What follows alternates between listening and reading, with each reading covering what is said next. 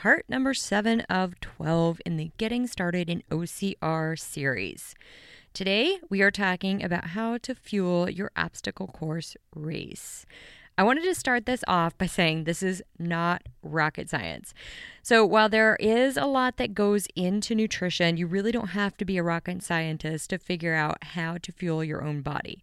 And as athletes, we are always looking for that edge. How much can we get out of ourselves? We want more, we want to do it better, and we want to go faster.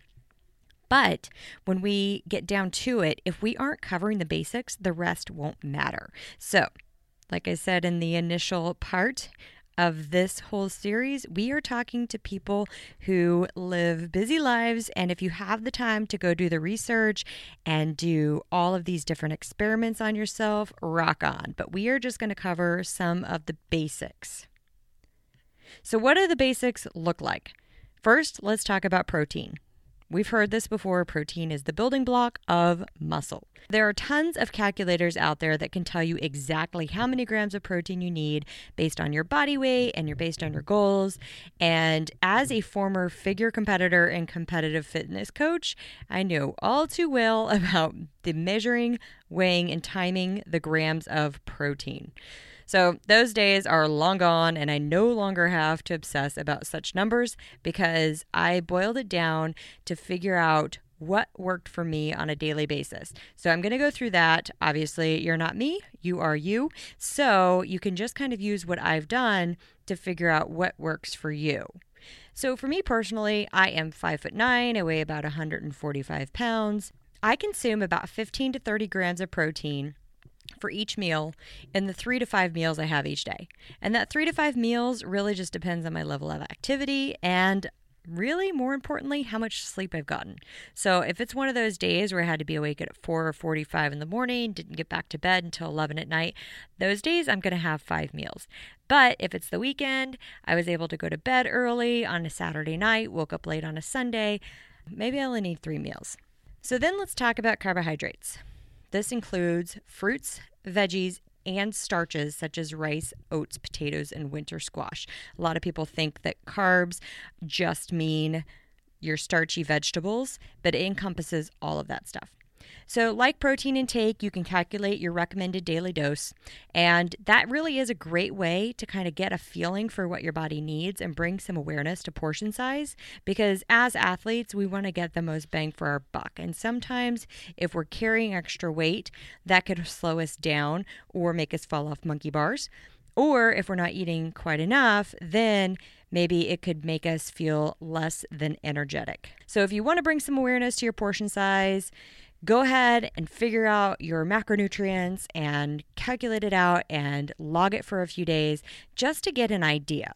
So at this point though, measuring starches is the big thing that I measure because it's easy to go overboard on that and then they can be calorie dense. So, you know, if I'm going to measure something, maybe I'll pull out the measuring cup, like half a cup or cup, whatever. The green veggies I have as much as possible in every single meal.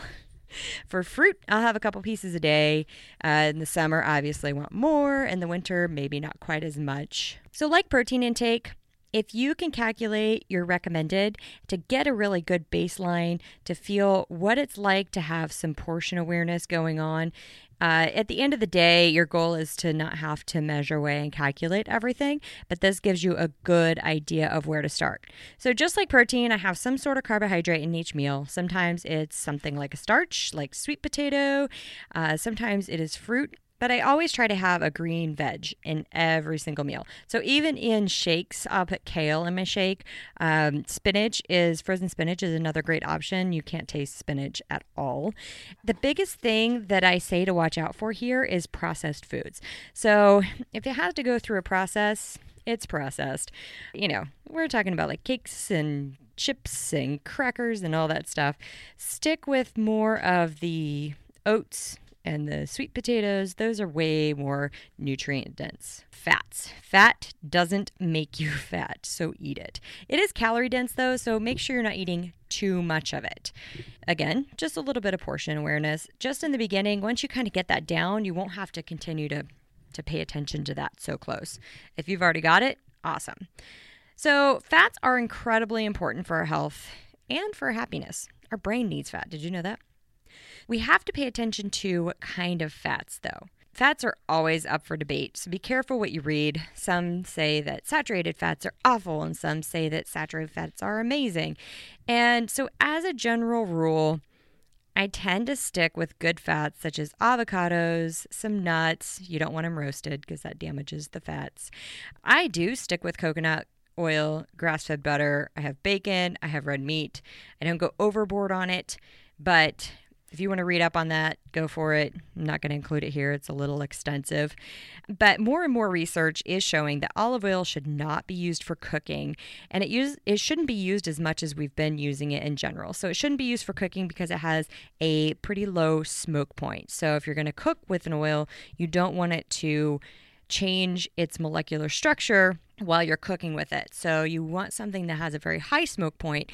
That's one of the reasons that I use grass-fed butter and coconut oil a lot. They both have high smoke points. So in the show notes, I included my daily nutrition, give or take.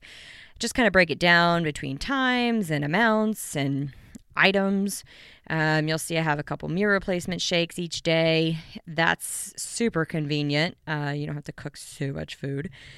Uh, yeah, definitely use plenty of pink Himalayan sea salt. We always hear salt's bad for you.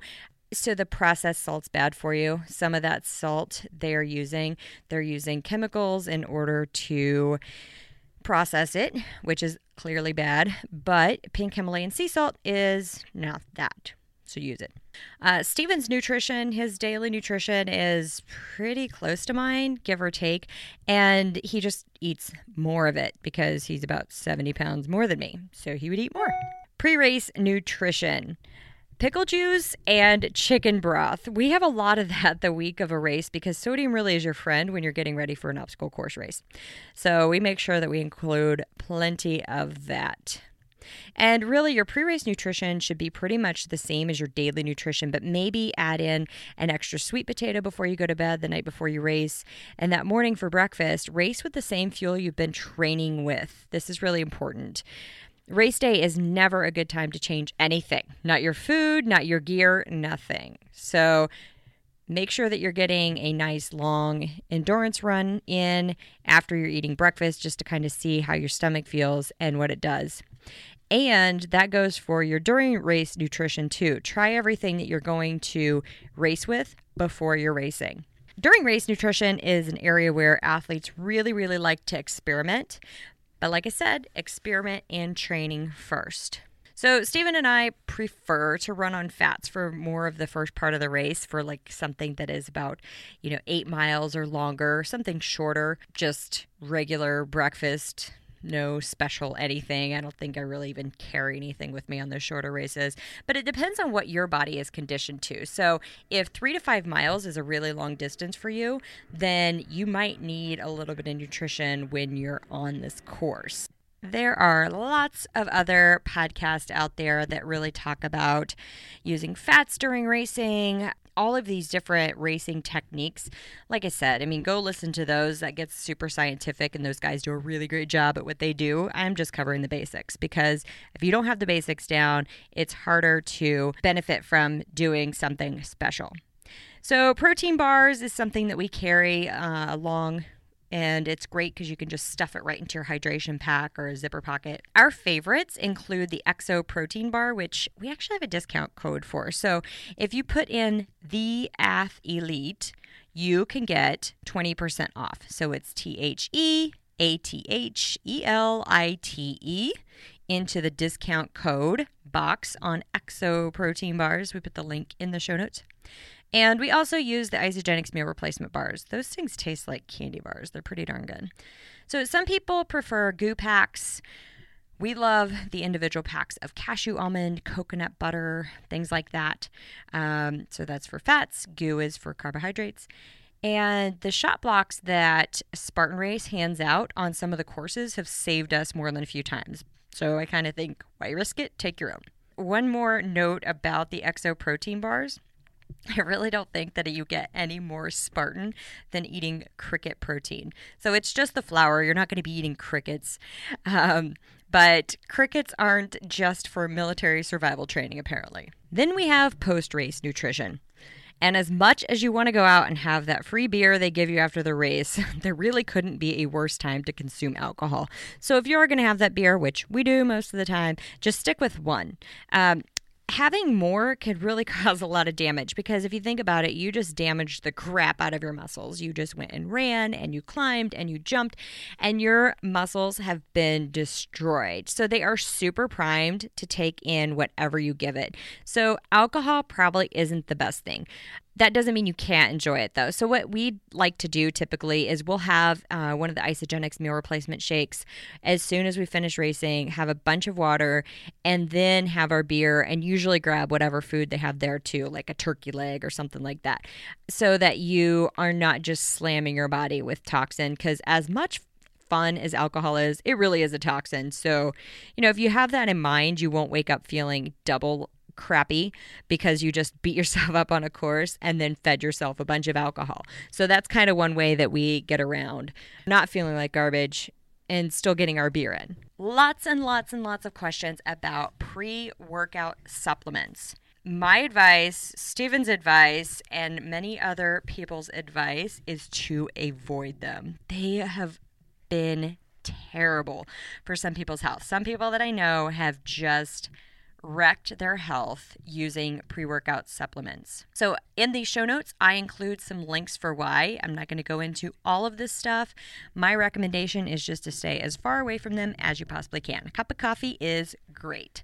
The titles of these are anxiety and depersonalization caused by pre-workout supplements, adrenal fatigue and pre-workout supplements, and the dark side of taking pre-workout supplements. Branched-chain amino acids, B C A As, are often talked about, but if you are taking a protein powder supplement and it has great quality, you don't need to take a separate B C A A. So B C A As sold on their own almost always contain some sort of artificial sweetener and or artificial flavors. So what happened here was the supplement industry saw that there was a health benefit to branched-chain amino acids.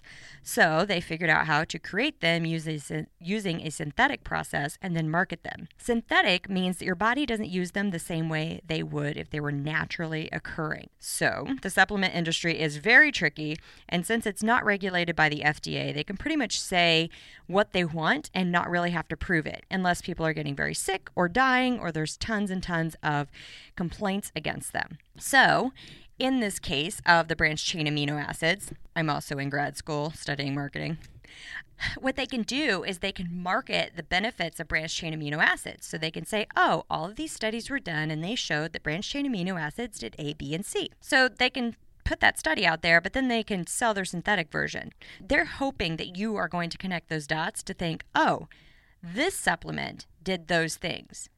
But that's not always the case. Pretty tricky, huh?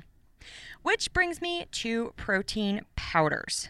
So we are asked this question a lot. Which protein powder is the best? And as you can imagine, there are thousands to choose from.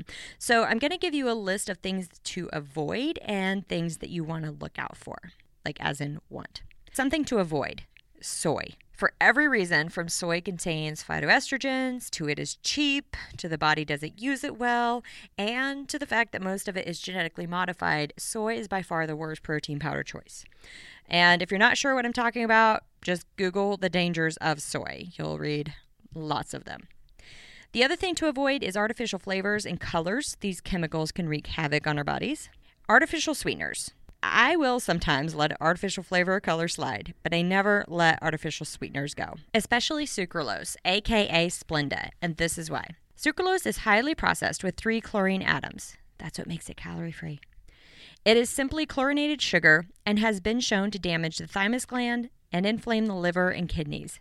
Chlorine is a natural antiseptic that harms the human gut and destroys microflora, leading to candida formation, irritable bowel syndrome, ulcerative colitis, Crohn's disease, and obesity. So those are the top things to avoid. But what things to look for includes a great branched-chain amino acid profile. That's huge. So then you don't need B C A As that have been synthetically produced. Meal replacement shakes having too few calories that leave you hungry and insufficiently fueled. That's something else that you want to really watch for. A meal really needs to be a meal, as in over two hundred calories. So then people ask, what do we use? As I indicated above in my meal plan for each day, we use Isagenix, and we've been using that since two thousand ten. It's awesome. So if we're not eating cricket flour, we are using Isagenix. That is pretty much it for some overall fueling your body. We didn't get super in depth. If you want to get super in depth, there's all kinds of stuff to look up out there. We're all athletes here, so we want to get our performance better. And I don't know that we really want to spend too much time obsessing over the food, but it really does matter.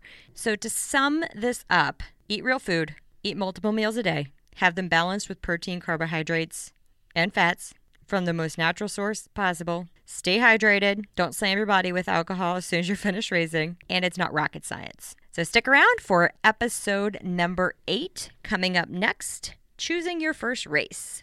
We will talk about course selection. And hit that subscribe button so you don't miss an episode. O C R Radio. Get out, get dirty, get living.